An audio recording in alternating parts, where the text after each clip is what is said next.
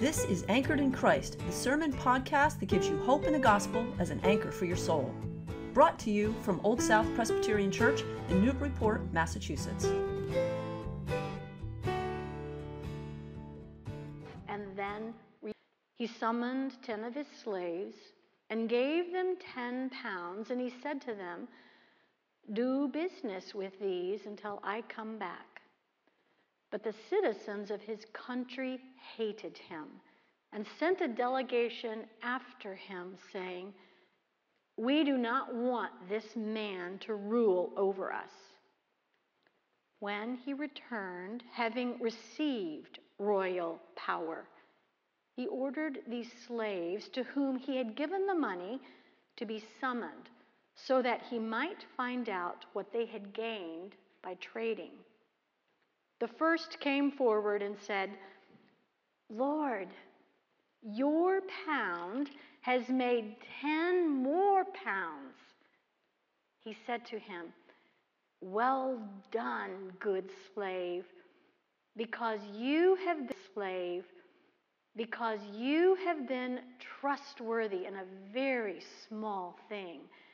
Take charge of ten cities. Then the second came, saying, Lord, your pound has made five pounds. He said to him, And you rule over five cities. Then the other came, saying, Lord, here is your pound. I wrapped it up in a piece of cloth, for I was afraid of you, because you are a harsh man you take what you did not deposit and reap what you did not sow. He said to him, I will judge you by your own words, you wicked slave. You knew, did you, that I was a harsh man, taking what I did not deposit and reaping what I did not sow? Why then did you not put my money into the bank? Then, when I returned, I could have collected it with interest.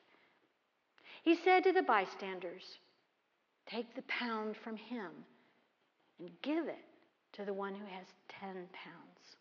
Let us pray. Lord Jesus, you gave this parable not only to those who were with you as you approached Jerusalem, but you're giving it to us today. And whatever is ahead of us. And so we humbly pray that you would breathe life into these words, that they may be a word for us. Illumine us, we pray. In your name, amen. Some things do not go as we expect. At this time last year, the Red Sox were preparing for the 2018 World Series against the Los Angeles Dodgers with a memorable 18 inning third game. It went way into the night. Did anyone stay up for that one? Just raise your hands. Looky here. Good for you. With almost the same roster this year, the Red Sox were in a position to win. Some things do not go as we expect. Now, think about new parents and what they expect it will be like to have a baby. Take my own husband, husband for example. He shared with others that he expected it to be not much different than bringing home a pet. You give it some food, you give it some attention, you take it out every now and then. Not much different. I should have guessed that this would be his expectation when he told me when we were dating that on his first babysitting job, he put the children up in the attic when he did not know what else to do with them. Not for long, mind you. On this side of heaven, the kingdom of God may not go as we expect. In verse 11, we have a key phrase because they supposed that the kingdom of God was going to appear immediately. Well, what, what, just happened prior to this? If you look in your scripture, what happened before this was the chief tax collector, Zacchaeus, had had an encounter with Jesus Christ. He entered into the kingdom of God. What was the result? A changed heart. He said, I will give half of everything I own away, and if I have defrauded anyone, I will repay them four times. Now, a crowd was going through Jericho at this time.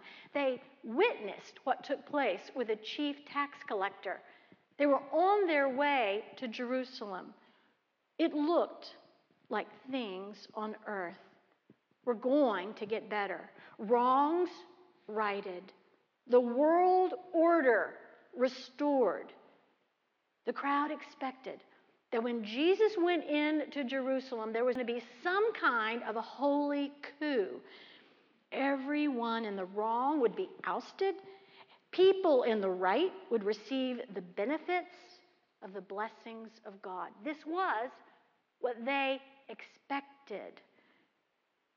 But they were about to be disappointed, if not undone by what unfolded. Now, what do you expect as you seek to live faithfully in relationship to Jesus?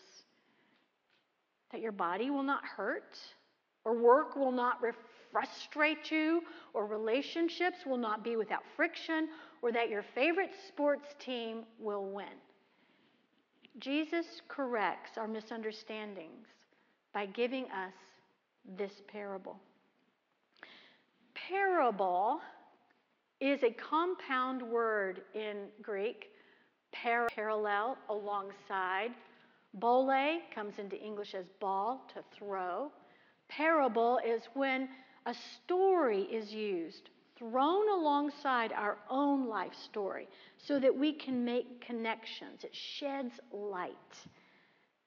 This parable sheds light on what we are to expect during the long interval between Jesus' ascension and his return again in glory. So let me summarize the parable with some interpretation. A nobleman, Jesus, goes away to a far country to be made king. Far country is a way of saying a long time. The nobleman calls 10 of his slaves disciples and gives them each pound is equivalent to three months' wages. This is a significant and valuable gift. He gives this to his slaves. That word in Greek is doulos. It is used all throughout the New Testament. When we hear the word slaves, most likely the image that comes to our mind are black American slaves, people kidnapped from their homeland, held hostage the rest of their lives, forced into labor by white masters. Nothing as brutal and dehumanizing existed in the Greco Roman culture of the first century. Slaves, doulos, in Roman society could do their own businesses, own them, own them. They could practice highly professional practices and skills. Some slaves even owned their own slaves. When they were artisans, they were tradespersons, they were managers. What made them slaves was their legal relationship to their owner. They were accountable to do what their owner asked of them. The word accountability is the word of a slave. They worked under authority. Now, this is why in the New Testament, the disciples and the Apostle Paul refer to themselves as slaves of Jesus Christ. Look it up. That's what the Christian disciple is a slave of Jesus Christ, owned by Christ, working, un- working under his authority in order to fulfill his will. So, in the parable, each disciple, each doulos, receives three months' wages with the instructions do business with these until I come back. Each disciple is to get creatively to work. Now, this is something like the microloans given to people in emerging economies. Our friend Dave Valle founded Esperanza. That's the Spanish word for hope. It is a, a, an organization that makes microloans, small loans to individuals to get them going in their business. Dave was a baseball career player with the Mariners, the Red Sox, and the Rangers. And when professional career, he remembered when he played summer ball in the Dominican Republic. Dave became a doulos, a slave of Jesus Christ, while he was in the minor leagues at Lynn, Massachusetts. And he has devoted his post career life to Esperanza, making the loans, which add up to millions and millions of those in the Caribbean islands, so that they can earn, repay the loan, and have that money put back into the community, raising the dignity and well being of all. Jesus is going away for a long time. In the meantime, he gives us gifts to work with in order that they may multiply. The citizens of his country, however, hate the idea of this nobleman being their king. So they send a delegation after him to oppose him. Who do these represent? The majority of people throughout history who live for themselves and refuse to live under the authority of God, doing the will of Christ. We see this rejection clearly in Jerusalem with the trial and the crucifixion of Jesus. The hostility spills out onto the disciples throughout the New Testament. Christians are persecuted. Paul writes in 2 Timothy 3:12, "Indeed, all who desire to live a godly life in Christ Jesus will be persecuted."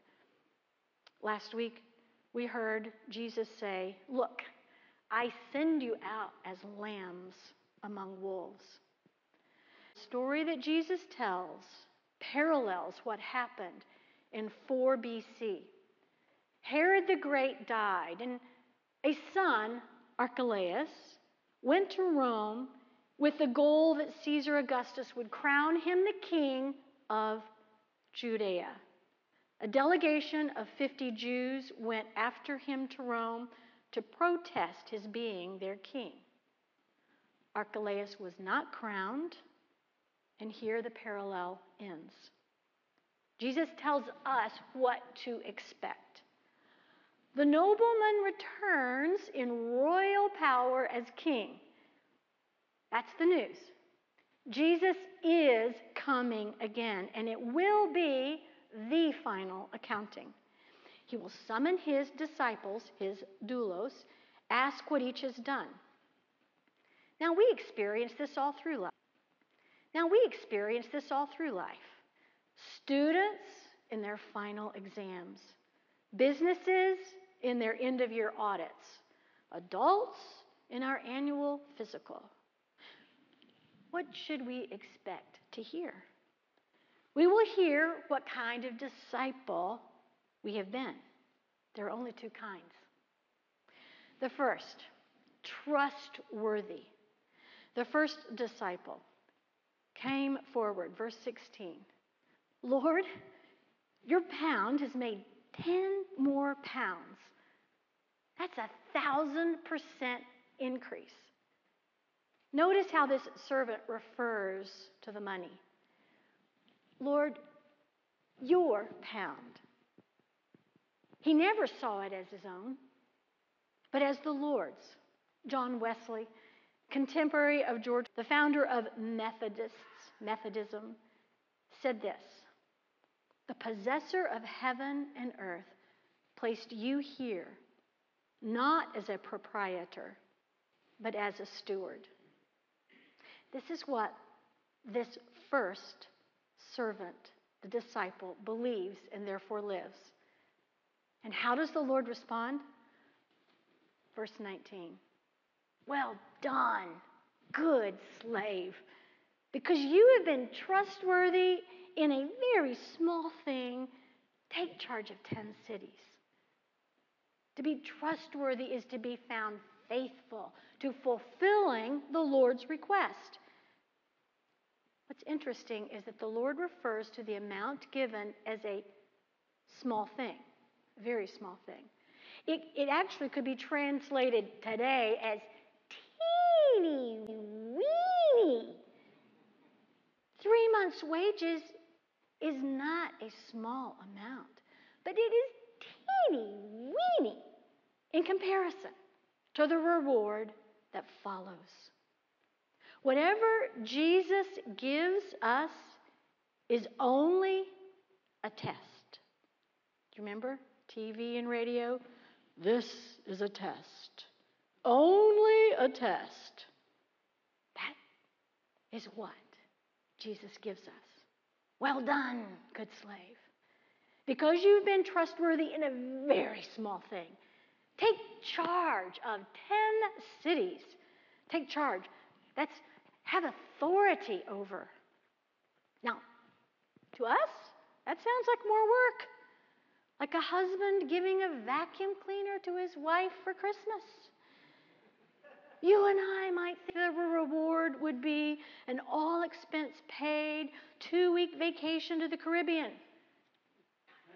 But what does Jesus want us to expect as our reward for faithfulness?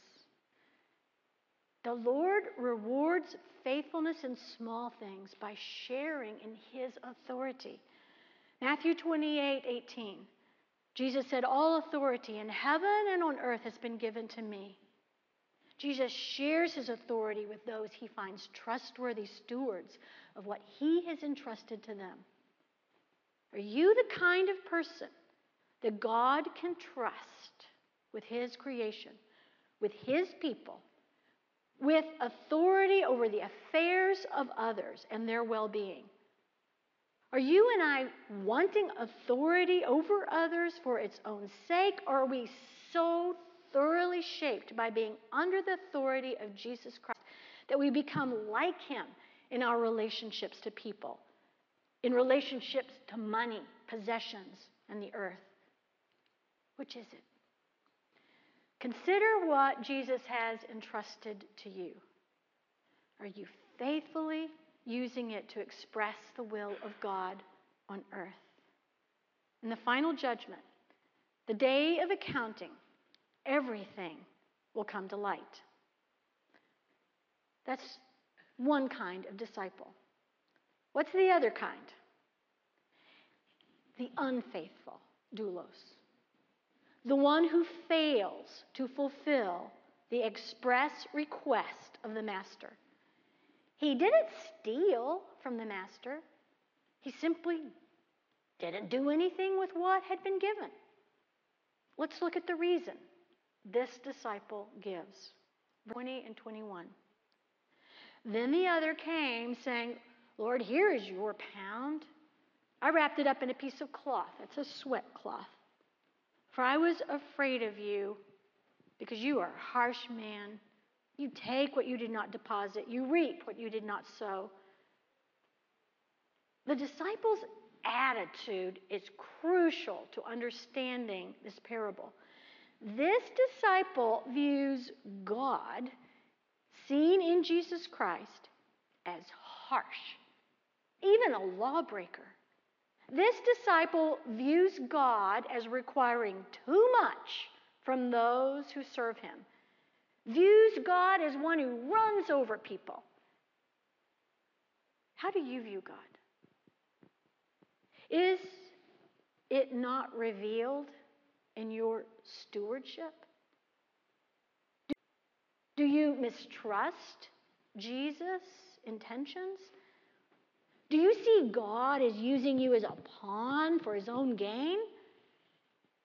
Our attitude toward God is revealed in how we steward our lives. If we mistrust the character of God revealed in Jesus Christ, we will remain cautious, fearful, silent, and inactive in our faith and in our giving. But as we see in this parable, silence and inactivity are inexcusable when the business is so urgent and the commission is clear. What have you been given? Remember, it's only a test. It's only a test of what kind of disciple you are. Are you trustworthy? Are you trustworthy and faithful with what He's given you to use, or are you untrustworthy and unfaithful? There is an accounting before God. Ken Costa, in his book, Know Your Why, shares a story to help us. Joel Prusak was an employee at the ice cream chain Dairy Queen.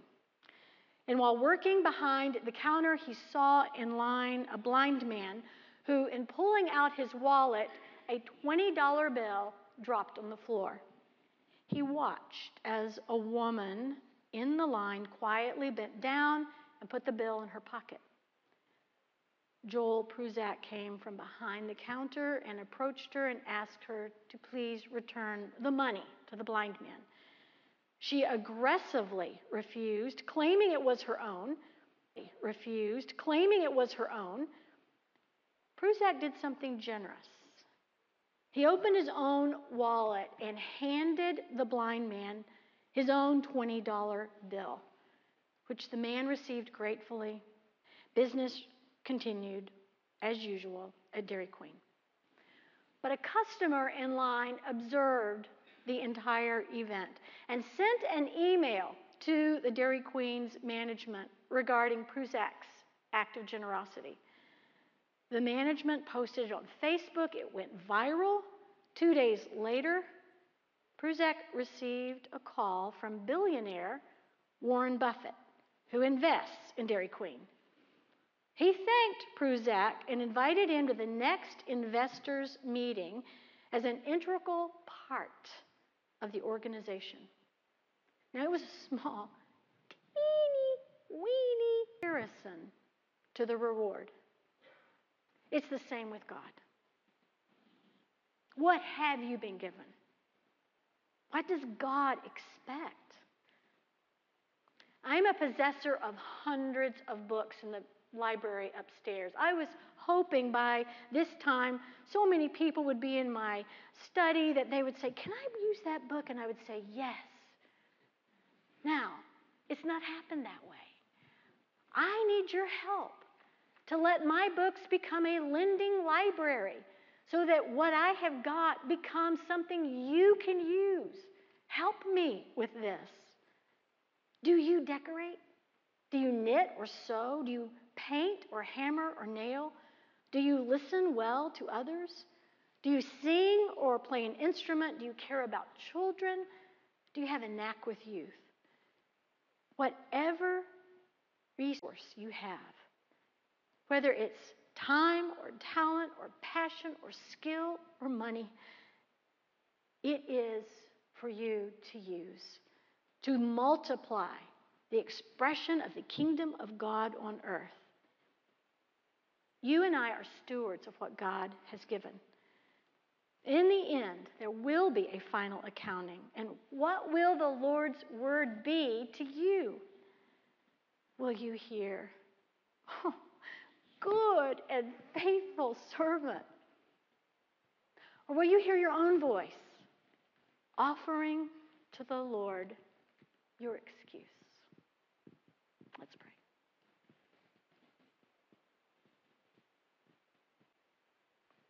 Only you know what it will be. Oh Lord, but it's not too late for us to will. What it is that you want to hear and what we Thank you for listening to this sermon from Old South Presbyterian Church in Newburyport, Massachusetts. If you'd like more information about our historic church, or you'd like to find out more about the gospel of Jesus, please visit our website at oldsouthnbpt.org. The peace of Christ be with you.